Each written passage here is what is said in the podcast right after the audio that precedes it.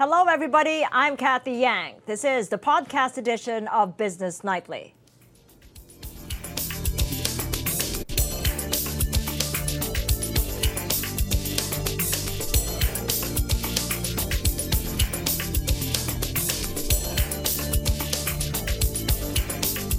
Philippine shares still struggle to gain ground amid mounting concerns over the Wuhan coronavirus. And as Michelle Ong tells us, the impact of the new epidemic in the local bourse is seen to be even worse than the SARS outbreak of 2002. Philippine shares on wobbly footing again as the coronavirus worry kept a lid on trade. The virus driven sell off has wiped out an estimated $1.5 trillion in global stock value from January 20 to 28th, the number expected to continue to rise. BPI Securities thinks the impact on the local market may be more substantial this time around compared to when the SARS outbreak hit back in 2002 to 2003. In the past, uh, the Philippines was not as impacted by you know concerns about similar viruses like SARS, for example, we were actually up uh, 2% uh, during that span. The S&P was down uh, about 12 or 13 uh, percent. But I think now the markets are a lot more interconnected. Obviously, we're doing a lot more business with China. You may want to look at uh, the Zika virus, for example, as a better gauge for how the market will perform.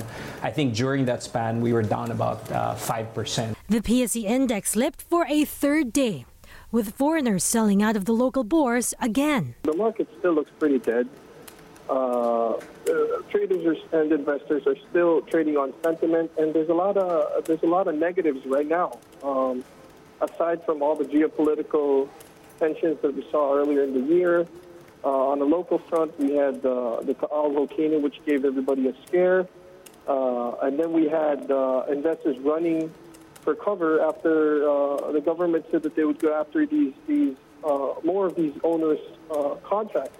Aside from tourism related stocks, property companies with developments in China where the virus originated are also in the spotlight. And on top of the list, SM Prime Holdings and Robinson's Land. As of end October 2019, 13.2% of SM Prime's total gross floor area is located in China, contributing roughly 5% of total revenues.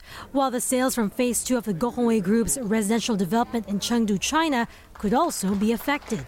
In other corporate stories, more companies tapping the capital market for fundraising as they bolster their war chests.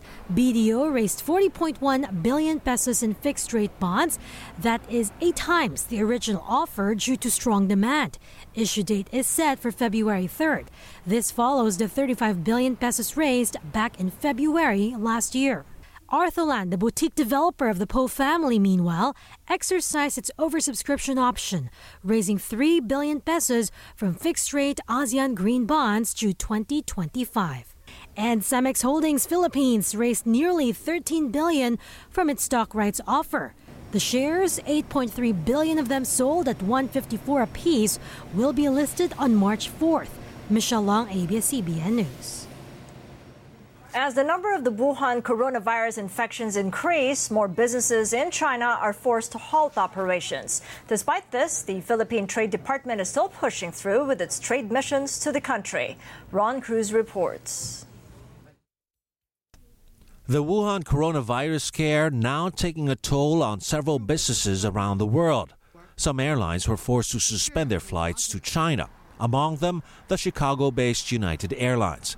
It's suspending 24 U.S. flights to Beijing, Hong Kong, and Shanghai between February 1 and February 8, citing a significant drop in demand. Air Canada and South Korean budget carrier Air Seoul are following suit. Other businesses also taking preventive measures. Japanese automaker Honda Motor announced it will temporarily suspend production at two motorcycle plants in Shanghai, while tech giant Apple is reducing store hours in China. It also joins a growing list of companies announcing travel suspensions to China, which include Facebook, Goldman Sachs, HSBC, and LG Electronics. The world's largest coffee chain, Starbucks, meanwhile, is warning of a financial hit from the global health threat. About half of its stores are currently shut in China, which makes about 10% of its global revenue. Despite this, the Philippines will not cancel any trade missions to China or other areas affected by the outbreak. But various sectors in the country are already bracing for the outbreak's impact. The, the German Philippine Chamber of So Commerce and Industry says companies are already strengthening their medical staff amid the scare. It adds some German firms may also consider moving supply chains from China to the Philippines. if Manila remains free of the virus. This is, of course, uh, very much looked at, um, particularly as uh, companies are likely, after the trade tensions between the US and uh, China, or within the trade tension between China and the US, um, companies here have been positioned themselves within the companies or within the groups to say you can produce much more here. We are an interesting place to produce, uh, and we are out of this, this tension issue. And um, of course, now, if in the long term, on the midterm, we have the situation that um, production is not possible in China, then there might be the moment that you size the opportunity even faster to say we could do some production here. Philippine Trade Secretary Ramon Lopez not ruling out the possibility the new coronavirus may impact the country's growth this year. Amid growing concerns over the virus in the Philippines, ING Bank Manila believes the central bank will remain data driven. I think the uh, coronavirus uh, issue will have a, number of uh, potential impact uh, points uh, to, well, like tourism perhaps. I think the central bank being quite data driven will take that into consideration and if it needs to loosen up a little bit more, we do hope that uh, they will uh, factor that in. Ron Cruz, ABS-CBN News. The novel coronavirus outbreak has also started to take a toll on the tourism industry, not just in countries affected by the deadly virus, but in the Philippines as well. Jeff Canoy has the full story. It was a dream unfulfilled for the World Dream cruise ship, which arrived in Manila on Tuesday and was supposed to head to Subic. But with heightened alert in place in ports due to the threat of the novel coronavirus, it made a return trip to Hong Kong instead. The World Dream Cruise is just one example where the novel coronavirus has sidelined tourism not only in the Philippines but in the region. In Macau, only a few tourists were spotted at the St. Paul's Cathedral. Normally, visitors would be swarming the famous landmark. It was uh, very unusual because the, the first time I was here, it was crowded, very crowded, and very heaps of people around here. But now, look at just just you know not crowded anymore. Maybe because of the coronavirus issues. Over in Malaysia, a special committee was formed to address the impact of the virus on their tourism. While in the Philippines, cancellations have been reported by several stakeholders, with hotels and resorts in holiday destinations usually frequented by big Chinese tour groups feeling the crunch of the virus.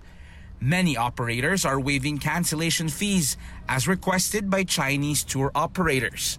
the coronavirus is creating quite a significant impact, not only in the Philippines, but across the ASEAN nations, and we can even say globally. Tourism Department data show there was a jump in the number of visitors to the Philippines from January to November last year, with 7.4 million tourists. Over a million are from China, which remains as the country's second top source market. Pinag-uusapan namin dyan is to how to counter it, yung impact nitong cancellation ng mga Chinese tourists. The agency says it is deferring the implementation of appropriate measures to ensure the safety of visitors and Filipinos to the Immigration Bureau and the Health Department. The DOT will also closely coordinate with local governments to provide timely advisories to their stakeholders. The Tourism Congress of the Philippines, meanwhile, expected the cancellations and postponement of bookings. The group is also coordinating with business to make sure precautions and procedures are made should there be confirmed cases of the virus in the country. Jeff Canoy, ABS CBN News. A 29 year old man from China suspected of being a carrier of the Wuhan coronavirus has died of pneumonia here in the Philippines. This was announced Wednesday by Philippine health officials who said the man passed away at the San Lazaro Hospital. 23 other foreign nationals are being monitored for possible infections, but there is still no confirmed case of the deadly virus in the country. The health department not linking the San Lazaro case to the novel coronavirus yet until after confirmatory tests are done. We are still awaiting uh, for the test that will be run by the RITM, given now that we have the new RNA primer and the new reagents, so that we can say for sure and conclusively whether this uh, could be a co-infection uh, or there is absolutely no uh, coronavirus uh, as the uh, one uh, of the possible causes.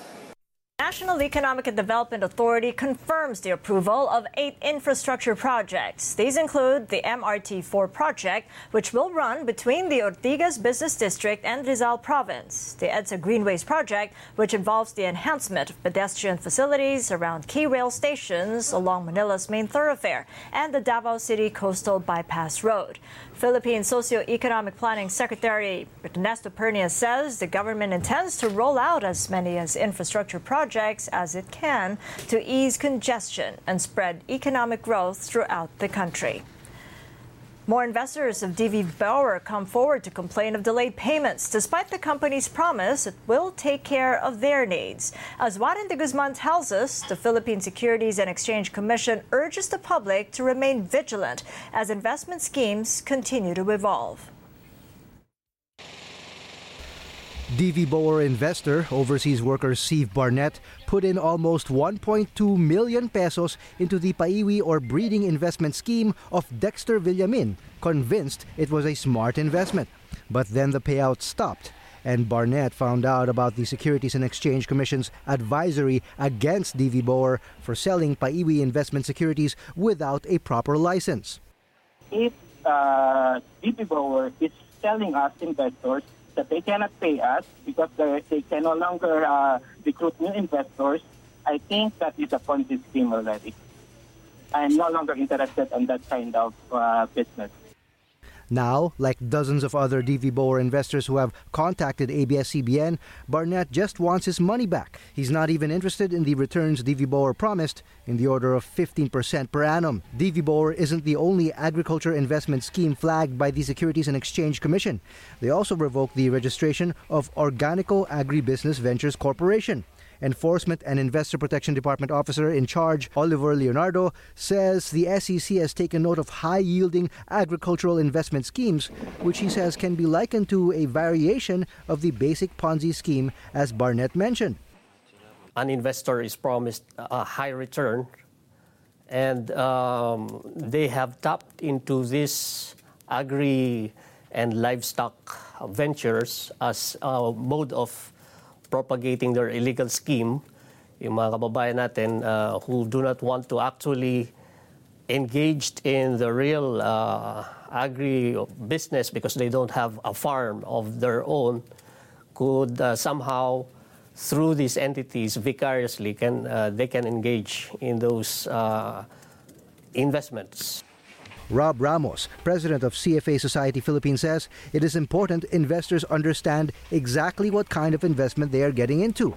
And looking at regulators' advisories against such investments, such as the live advisory against DV Boer, is important. Unfortunately, DV Boer was still able to bring in investors into the Paiwi scheme after the SEC advisory was posted on April 30th last year. Leonardo says this is critical, particularly if the investor is signing a legally binding contract. You have to exercise due diligence and to uh, consult with the SEC whether these entities are authorized to do so. Barnett says he has tried to get out of his contract, but has so far been unsuccessful. There's a, a live uh, video from Dex uh, the president of DV Boer, um, saying that if we want to rescind the contract, just forward them uh, uh, a letter, and which I did. But the problem is uh, they are very difficult to contact. Their online uh, platform can no longer be accessed. Their email uh, can no longer be, there's an error with their email. Um, it's very difficult. So I just want to have my investment back. Meanwhile, Villamin insists his company is legitimate and the delayed payouts are not their fault. He also insists they are working to comply with all the necessary requirements given by the SEC for the lifting of the advisory against DV Boer. However, he cannot say when the Paiwi investors can be paid. For now, the SEC says its advisory against DV Boer remains in effect. Warren de Guzman, ABS-CBN News. And that's it for today. This is the podcast edition of Business Nightly. You can watch highlights, recaps, and exclusive content of our shows online. Subscribe to the ANC YouTube channel, like us on Facebook, follow us on Twitter. Thank you for joining us.